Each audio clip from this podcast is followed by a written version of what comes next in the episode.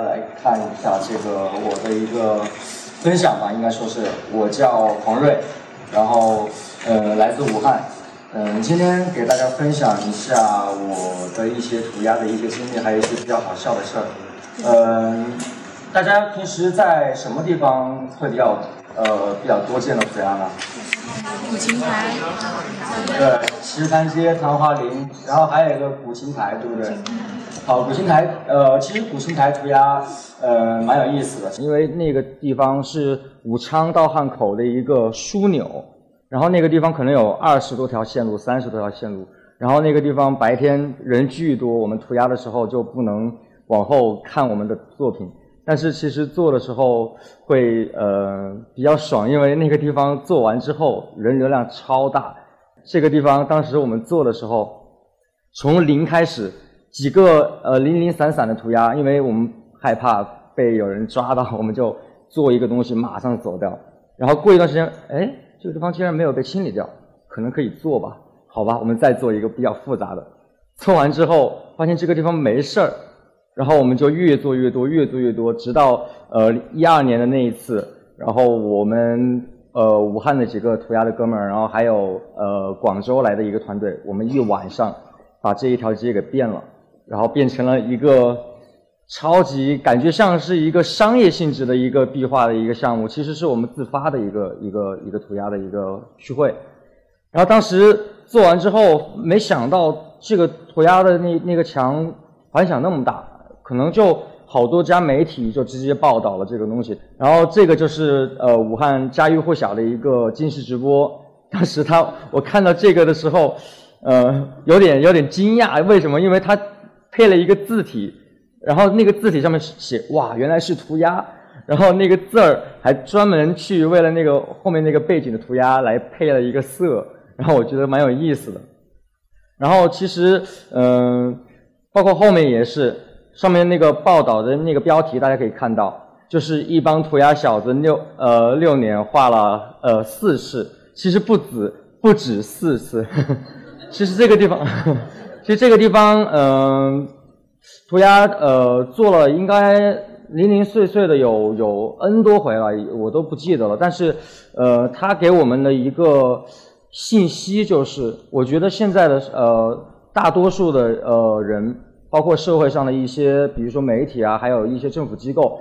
对涂鸦的一个包容度越来越高。我觉得武汉的涂鸦发展的好，是因为可能是因为市民的一个包容的态度。呃，这么说吧，呃，我们曾经因为涂鸦走过各个城市，去各个城市去涂鸦。那有的城市可能就看到你涂鸦，那些市民就看一眼就不不管了，然后继续干自己的事儿。然后有的有的地方可能就是，比如说，呃，我在上海、还有广州、还有香港、还有北京，都碰碰到过一些问题，就是我在已经有很多涂鸦的一条街，或者是在一个人流量不是特别大的地方做涂鸦，然后竟然会有人直接去制止你，说你在破坏，然后也有人会呃直接当面不跟你说任何一句话，直接走过去，然后打电话报警，喂，这里有人涂鸦。然后当时我就懵了，在北京北服那个地方是一个北京很有名的一条涂鸦街。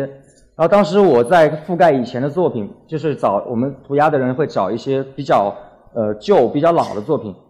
然后你再来覆盖，因为这样也会对涂鸦也呃其他的涂鸦者也是一个尊重嘛。然后当时做的时候，就来了一帮城管，一过来，你们干嘛呢？谁让你们做？谁负责人？然后我们就懵了。然后后来我们问了。我们就问了他为什么会来管我们，他们说有人报警，本来是不管的意思就是说，本来是无所谓，但是有人报警了之后，你你你必须得出面去制止这个行为，就是所以，就是有的时候碰见过这些事情之后，再回想这些年在武汉做涂鸦，基本上还是蛮快乐的，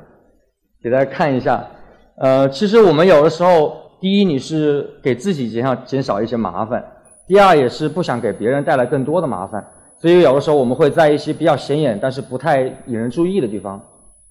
比较矛盾的一个词，比较显眼但是不太引人注意的地方。然后比如说这个地方，这是一个呃汉口一号线，然后旁边的一个建筑，它是三层楼的一个结构。然后其实我们翻出来做，既不不会影响到任何人，然后这个地方也会成为一个，我觉得就是比如说你们呃大家坐地铁的时候，坐坐轻轨的时候，每天挤着那个列车就来回晃，然后当你们看到有一个涂鸦从眼前经过的时候，哎，就会有一个比较，不管是开心还也好，还是纳闷也好，我觉得至少是一个新鲜的一个感官，在上班或者上学的途中。这个地方是棋盘街。它旁边以前是呃旧的湖北美院，那湖北美院当时就有很多呃学生就对涂鸦感兴趣，然后当时也有一个全国非常牛的一个团队叫 Winners，然后我作为一个当时还是高中生的我，然后当时我就觉得那个地方还蛮蛮牛的，然后我就觉得那个地方应该算算是一个圣地吧，涂鸦圣地。然后当然后来他们不怎么做之后，然后也是我们，然后。呃，后来又起了一个团队叫 Who Best，H U B E S T，呃，就字面上意思就是湖北 Best，呃，因为团队里面有很多都是湖北其他的城市，包括武汉呀、宜昌啊、孝感啊、黄石这些地方的一一些涂鸦的爱好者，然后呃，逐渐变成了我们还有其他的一些涂鸦呃团队，还有一些呃，比如说国外的、国内的一些涂鸦的人一些聚会的一个地方，然后棋盘街。这个地方我觉得怎么说呢，是一个非常安逸的地方。刚才讲到武汉涂鸦的氛围，除了我们自身的一个涂鸦圈的氛围，就是一个大的氛围，就是市民对涂鸦的状态还有态度。我们在棋盘街怎么说呢？活了几年了，碰过各种好玩的事儿。有一只狗叫灰灰，它是棋盘街名狗，因为它每一次就是一只小博美，然后每一次走走走走走。然后你碰到它的时候，你说灰灰，它就不停住，然后看着你，然后你就去摸它，它就一个姿势不动了。等你摸完了之后，你就走掉走开了，你你就看着它，它看一下你，哦，不摸了是吧？继续走，就是这样的一个状态。然后它的主人，呃，当然我不知道叫什么，但是那个那个是一个老太太，然后那个老太太特别的好，特别的慈祥，然后每一次看着我们涂鸦的时候。她说：“哎呀，这么晚还在做呀，然后这么热的天还在做，然后这过年的什么不回家吃饭，说干嘛干嘛。他每次就跟我们寒暄几句，然后我们经常这样这样聊天，然后最后竟然跟当地的一些老奶奶成为了好朋友，就是这样的一个状态。然后我在其他的地方做涂鸦也会碰见这样，比如说在我我我出生的那个地方叫青山区，在武昌的边上。”然后青山区，我在涂鸦的一条巷，当待会儿我会讲到那个地方也是涂鸦的时候，有一个老头在后面看了好久，看我做涂鸦，各种勾线，各种干嘛。然后他看了巨久之后，然后他实在是憋不住了，他就问了一句：“小伙子，你你真的是自自自己花钱自己出来做这些东西，然后我们觉得非常好看。”嗯，希望你待会儿做完之后可以去我家里，我们俩泡壶茶，然后好好聊一聊。哇，这种感觉当时就特别的爽，你知道吗？就是涂鸦的状态一般都是戴个面具，然后有人赶快跑，一群人就跑掉。但是现在在在武汉街上可以这样去做，就感觉是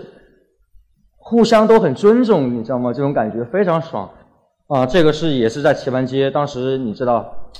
嗯，不管你们信不信，呵 呵我是信了的。大家看配色还有那些细节，就呃知道这个是动车，动车的主题。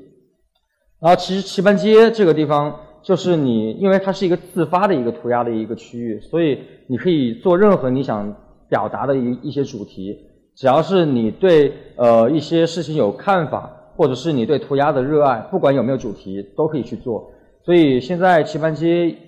在中国的涂鸦圈里面算是一个涂鸦高地之一了。啊，这个大家可能很少见，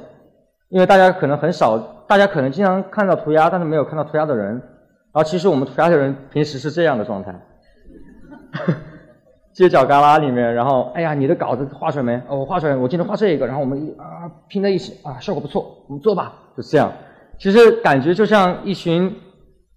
呃，一群呃想画画的人，只不过没地方画，在街上画，这是一个这样的状态。然后经常就大街上面，然后一群人在斗稿，斗稿子。这个也是我在青山区做涂鸦，然后当时是我的一个哥们儿帮我在后面照的，偷偷照的。然后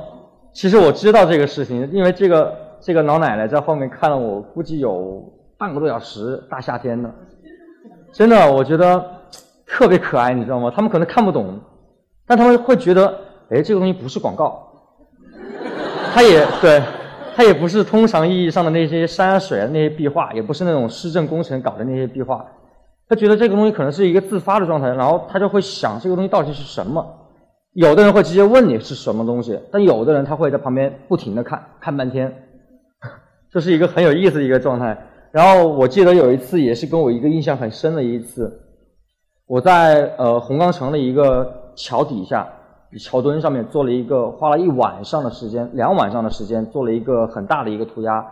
非常精致，然后各种细节。然后当时做完之后，就是带了几个北京的哥们儿。然后，因为他们也是来武汉找我玩儿，然后我们就正好顺便就从那个地方经过，然后他们就在那边拍照。然后这个时候，有意思的事情来了，有一个呃老大爷在后面就跟我们说：“小伙子，啊，你们知不知道这个作者跟你们一样大年龄？” 当着我的面说：“跟你们年龄一样大，他一个人做了这么大一个东西，哎，真是不容易。”然后我当时在旁边听着就 就。就忍俊不禁，你知道吗？就是完全憋不住。然后其实，但是这种事情多了之后，你就会发现，其实涂鸦没有必要一定那么 hardcore，那么 underground，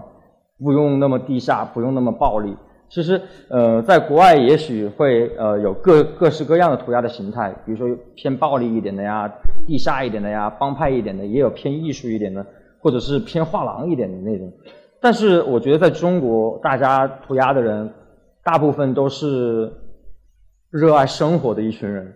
热呃，我觉得，所以在中国，它也会有中国的一些形态会改变。所以我觉得，在中国，只要我们是热爱涂鸦的，我觉得，我觉得没有必要把自己弄得那么 underground 那种感觉，毕竟自己不是那样的人嘛。刚才说的那一条街，其实我是呃从高呃初二的时候开始接触涂鸦的。初二的时候，当时我在跳街舞，跳了几年了。然后当时其实我一直在呃喜欢美术这些东西。啊，当时一看有一个 MV，呃呃一个 hip hop 的 M MV 里面有一些涂鸦的一些 old school 的那种呃流经典流派的那种字体，各种穿插箭头。我一看，哇，这个东西太太棒了，我一定要也去加入这个行列。然后我就在手稿上各种画，各种画，然后。到了初三的时候，然后有一个跳舞的好朋友，他开了一家服装店，然后就他投投资给我买了很多喷漆，然后在他的卷卷帘门上面做了很多东西。当时那一晚上是我是我那段时间最嗨的那一晚，然后感觉这个涂鸦对于我来说就像一个邪教一样，总有一些神秘的东西，各种方面各种方面一些神秘的东西去吸引你一直往里面走。五小和五中是我两个母校，这一条街是我走了 N 年的一条呃小巷。当时我在这边喷了一个关于武汉的一个主题，其实那个字是写的是武汉，只不过当时水平不够，然后呃能力有限，只能表达成这样。这个时候，呃，当我越画越多的时候，这条慢慢的已经越来越多作品了。这个当时其实这只是一小部分，这个作品是。呃，我很久以前做的一个，呃，我当时很想画一只老鼠，我就画了一个。然后后来后面这一幅，这一幅是我前一幅的一个二点零版本升级版，其实是我去年过生日的时候自己送给自己的一个作品。其实做的这个东西就是也是一个老鼠，只不过这个老鼠长大了几年之后。然后呃，当时在这个这条街做的时候，我记得有一次也是蛮搞笑的一个经历。当时我也是在做另一个涂鸦，做的时候突然来了四个城管，然后他们就是前面两个是呃转正了的城管，后面两个是协管，你知道吗？就是各种这样这样这样一群人走过去，走过来之后，我当时就不知道怎么办，因为油漆一大堆，我是做那种大型的作品，所以一大堆东西，然后跑也跑不掉，我就好吧，来吧，然后他们一过来说。把证件一掏，呃，我们是城管的，是这样，我们管这条街的。然后你这做的这些作品呢也很漂亮，呃，所以我希望你呃刷那个底色的时候，把那个那个边刷起一点，这样好看一点。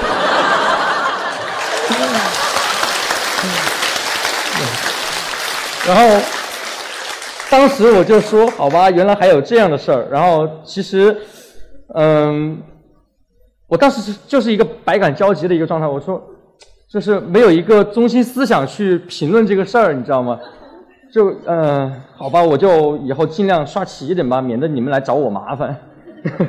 当然，其实呃，这也是折射出了就是涂鸦这个东西，graffiti 来中国来武汉有有了十几年了。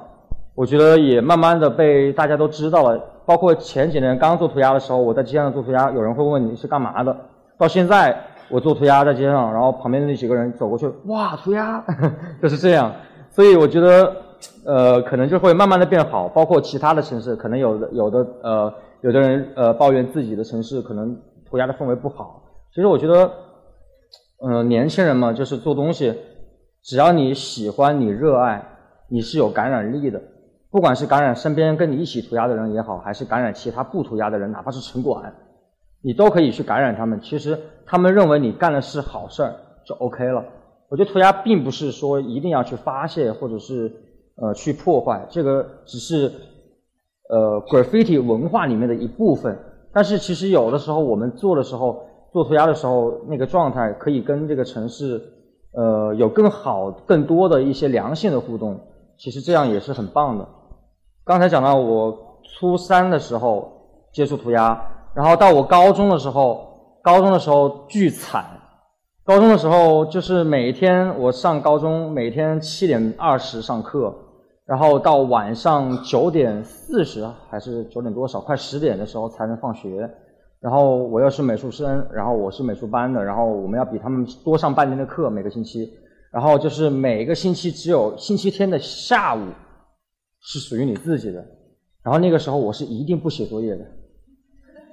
我是一定出去买喷漆，然后各种做涂鸦，然后快速的完成一个大作品。所以一直到现在，我做涂鸦的速度都很快。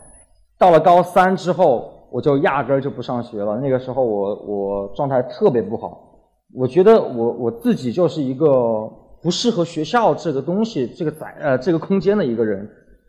我我从小这么说吧，我从小我报过各种兴趣班、绘画班，因为我很喜欢画画。我我经常就在家里把各种墙也画满了，然后纸也画满了。纸画完之后，然后发现画一张撕一张，画一张撕一张，没纸了之后。啊，只能找撕掉的那些画 再来画一遍，然后呃，教我小时候就是拉着我妈，呃，我要报报那个班儿，我要报这个班儿，报完之后，我妈很有很开心的给我交了钱，然后让我去学。过了两个星期之后，我自己就逃出来了，然后就是我受不了那种课堂式的那那种感觉，所以我呃，包括我后来我上学，嗯，我的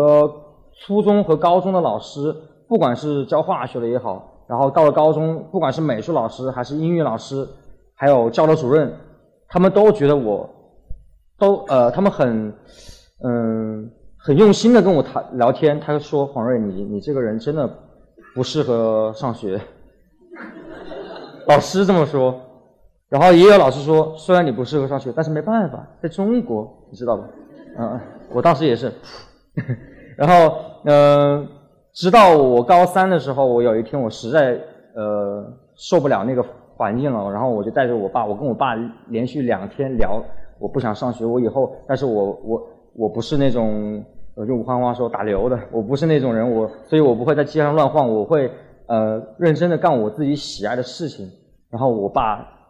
理解我的感受，他也知道呃上个上个大学可能以我的文化分，可能就一个三四类，然后。呃，四年的时间，四年的金钱就这样过去了。所以我觉得当时跟他讲了好久之后，他是真真的认真在听我讲，然后直呃直接带着我，在我同学都在上课的时候，我爸带着我去学校 办休学、办退学，然后马上就要高考了那个时候，然后当时我只记得有一个细节，就是我当时办完休学之后，我们的教导主任也是我们的数学老师，他说：“哎。”黄瑞做这个决定还是比较明智的。呃，那我觉得其实这些东西，我对于我来说，我听进去是很高兴的，因为我做这个决定，可能在其他人眼中是鲁莽的，是草率的，但是我觉得我是真的，我我了解我自己，所以我发现我不能在那边继续继续浪费时间了。然后，嗯，涂鸦这个东西，我从那个时候开始，我就没有参加呃高考，然后也没有上大学。然后，当然，就是这个这个一席这一次这个标题就是我的涂鸦大学嘛。其实有很多呃朋友跟我说，其实黄瑞，我真的觉得涂鸦对于你来说就是你上了一次大学，因为涂鸦这个东西给我带来的。带来了一些呃经历和呃见识，我觉得不亚于任何一所呃，当然这个可能有点有点吹啊，就是不亚于任何一个一一一次就是大学的经历。当然，其实像这个呃这个后面照片，对我来说也是一个 有点不可思议的一个事情，也不是不可思议，就是怎么就发生了呢？就是这种感觉。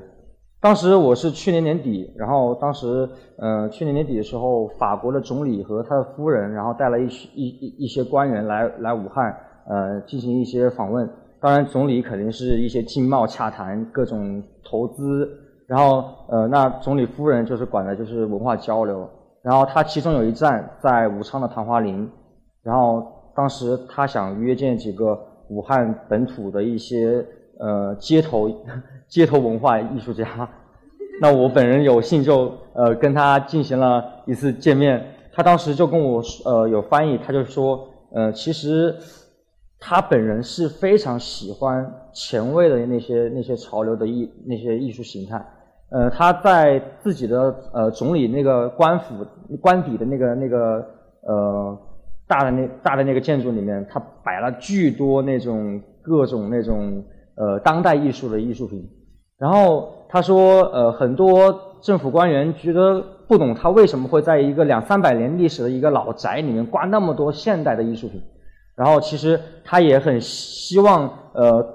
有一些就是两个国家之间的一些呃涂鸦艺术家或者是呃一些其他艺术形式的一些艺术家的一些交流。然后当然呃也也很遗憾，就是时间很短，没有更多的交流。然后但是我觉得